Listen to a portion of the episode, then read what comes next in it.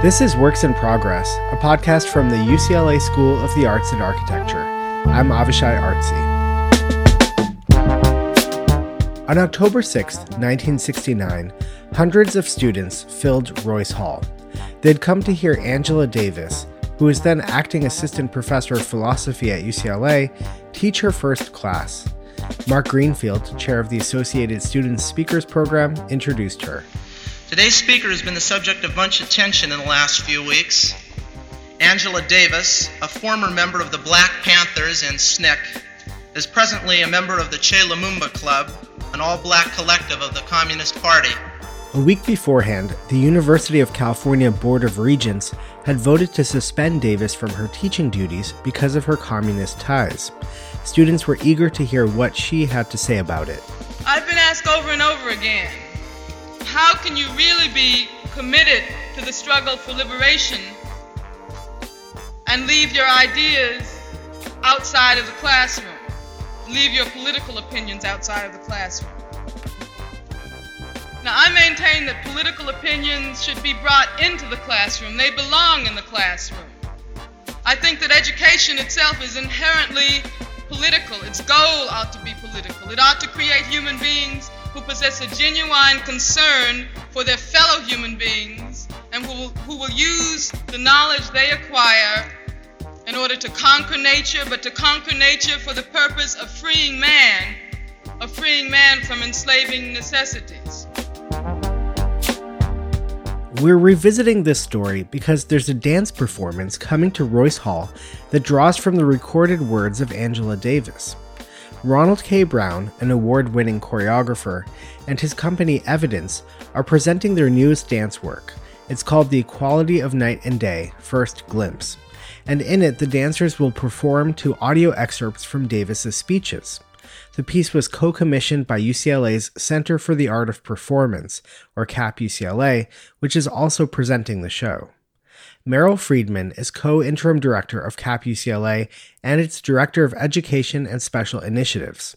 She says that Davis's message about academic freedom resonates today. You know, I'm lucky enough to wear two hats here at the university one as a staff member and as a presenter of the arts, and the other as a faculty member and teacher. So I know that I'm constantly trying to figure out that balance between how much of my own personal view do I bring into the classroom? Do I bring into my teaching? And how much do I remain impartial or just present views? so it's it's hard and it's supercharged at the moment but angela also says this other really beautiful thing in particular in that speech that she gave in royce hall which is that it was her view that the purpose of education is to not sort of present a, a preordained slate of information but education is about allowing students to figure out who they are so that they can figure out how to help others now, I think the goal of the educational process is to create human beings who have human concerns, human beings who know and understand themselves, and are able to pass human judgments on what's going on around them. Education should not mold the mind according to a prefabricated architectural plan. It should rather liberate the mind. It was true in 1969 when she said it, and it's it's true now.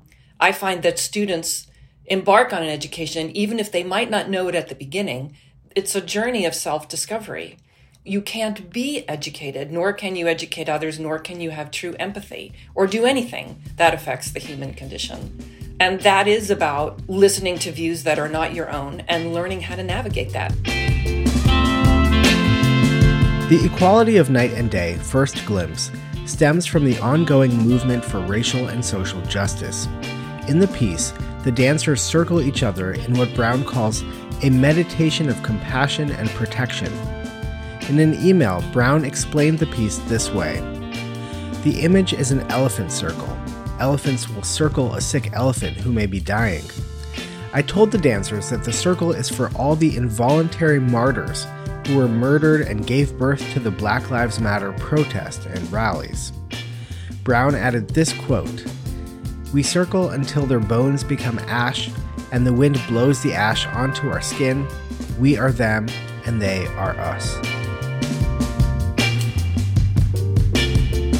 The choreography is set to an original score by jazz pianist Jason Moran and excerpts from three of Davis's speeches. Brown also said in an email, quote, Davis has consistently spoken about the value of black lives, folks of color's lives, and those marginalized in this country. It is especially poignant to hear these words speaking about issues that were at their height 20 years ago, and we are still struggling with Black Lives Matter as if this is a new issue.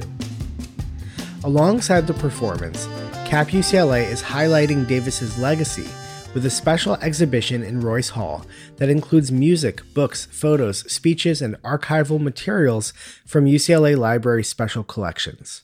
Back to Meryl Friedman. We kind of identified stuff that we thought would be interesting for people to look at that had resonance, that was kind of uncovering a history that probably most of our students do not know about, and lots of just sort of contemporary folks probably do not know about, and that it would kind of add additional context and an added layer, especially after you see the piece, and then to be able to dive a little deeper into Angela's history with UCLA and Los Angeles. So lots of the materials kind of call attention to that. Friedman worked with UCLA curator and manuscript librarian Jeannie Gerard to assemble an exhibition that includes protest flyers, Daily Bruin articles, magazine covers featuring Davis and her signature afro, and even a student made How Do You Support Angela Davis quiz that took aim at the UC Regents.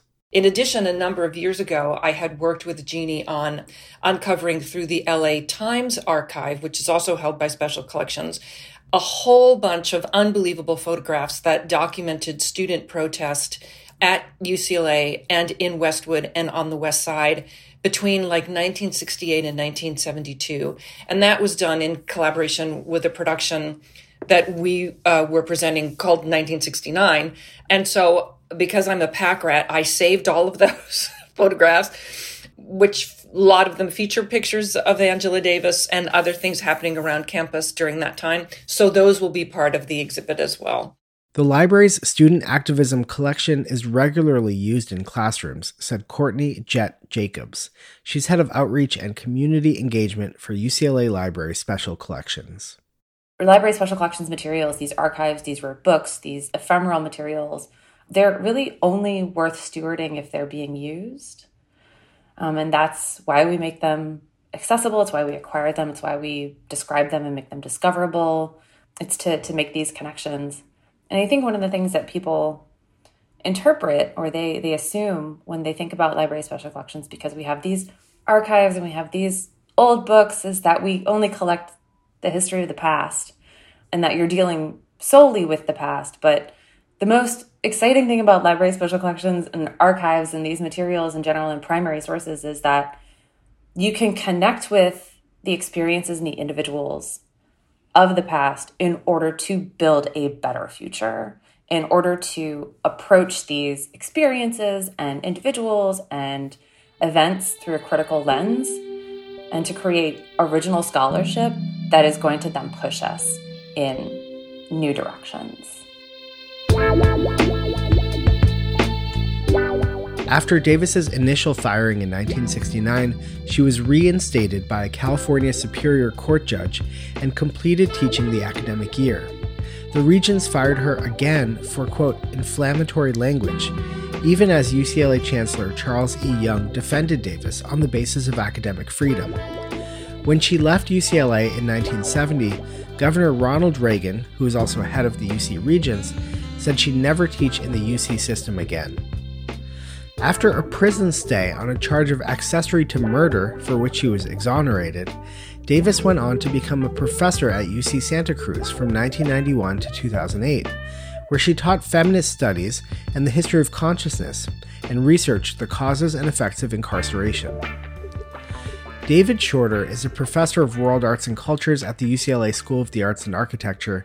He was Davis's student during his graduate studies. Yeah, I went to graduate school at the History of Consciousness program at the University of California, Santa Cruz, and Angela Davis had just recently, before that, been hired. The first class was that I took as a PhD student was under Angela. My first day ever as a PhD student was a seminar in Angela Davis's class, and um, I remember, you know, she she obviously is well known for her abolition work uh, in terms of the prison industrial complex.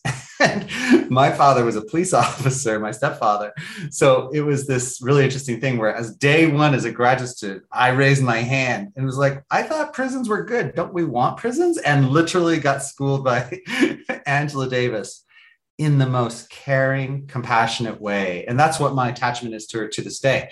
She's an amazing teacher and she approaches that job with such seriousness and such heart that she stands out to me as one of my favorite um, advisors. She wasn't on my actual dissertation committee, but for years I could go to her. And I would still, you know, to this day, think that she's a person who extends herself to anyone who is her student. Jet Jacobs with UCLA Library Special Collections says the Davis archives show just how far ahead of her time Davis was. One of the things that I come away with when I look at these materials is that, um, you know, women of color have a long history of being the first to speak up against injustice and inequity, and they have always been disproportionately punished for that work and that labor. And it is easy for us to look back on the long tail and recognize the injustice at the time. But in general, it's not often that we then celebrate the individuals that brought this injustice to our attention. So I'm really excited about this program for that reason specifically. Right. Yeah, it's a story that includes Angela Davis as a outspoken political activist and professor of philosophy, but also it it shows the conservatism of the UC regents at that time and doesn't necessarily paint the UC in the brightest light, but it also shows how far the system has come in 50 years in accepting and tolerating free speech even when it's uncomfortable and when it's unpopular. Well, the shocking thing for me is we also have a collection that I think about in relation to the student activism collection and in relation to Angela Davis's experience, um, which is the Loyalty Oath Controversy collection. Because, you know, fully 20 years before this happened, the regents were in the same situation where they were um, expelling faculty for their ties to a political organization that they disagreed with, which, you know, there's a lot of legal stuff involved in that, just like the Angela Davis situation, but the regents were relatively spanked for that. You know, they, it was found that they had fired faculty essentially like illegally. Um, and then they found loopholes in order to keep those faculty from teaching, um, just like they did with Angela Davis. So it's in some ways it's it's disheartening to realize that these are repetitive cycles.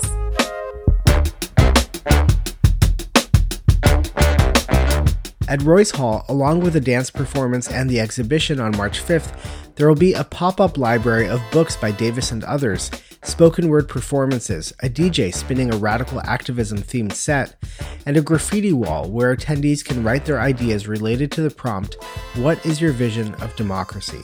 The sort of theme that we're using for the event is imagining democracy, which is a phrase that Angela has used before in one of her speeches and is used in the piece um, in particular. So it's particularly relevant right now for lots of reasons. Um, what's happening in Ukraine, what's happening here with our voting rights, what's about to happen as we approach the midterms in terms of what is a democracy? Do we have one? What are the things that we can imagine that would actually make ours better, more serviceable to everyone, more representative of everyone?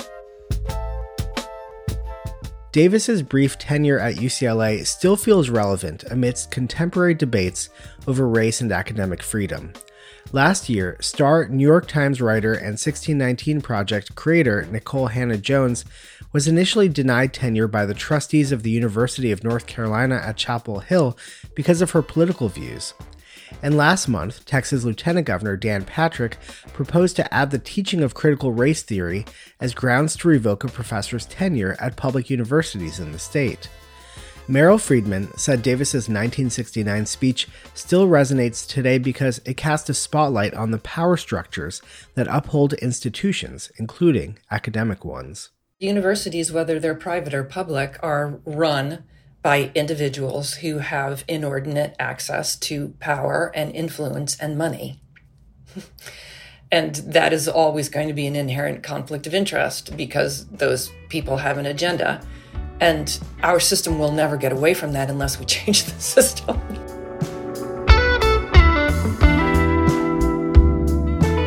Ronald K. Brown and Evidence Dance Company presents The Equality of Night and Day First Glimpse and Upside Down on Saturday, March 5th at 8 p.m. at Royce Hall.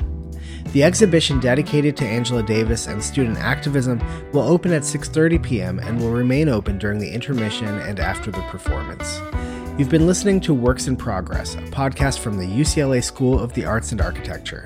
I'm Avishai Artsy. Thanks for listening and be well.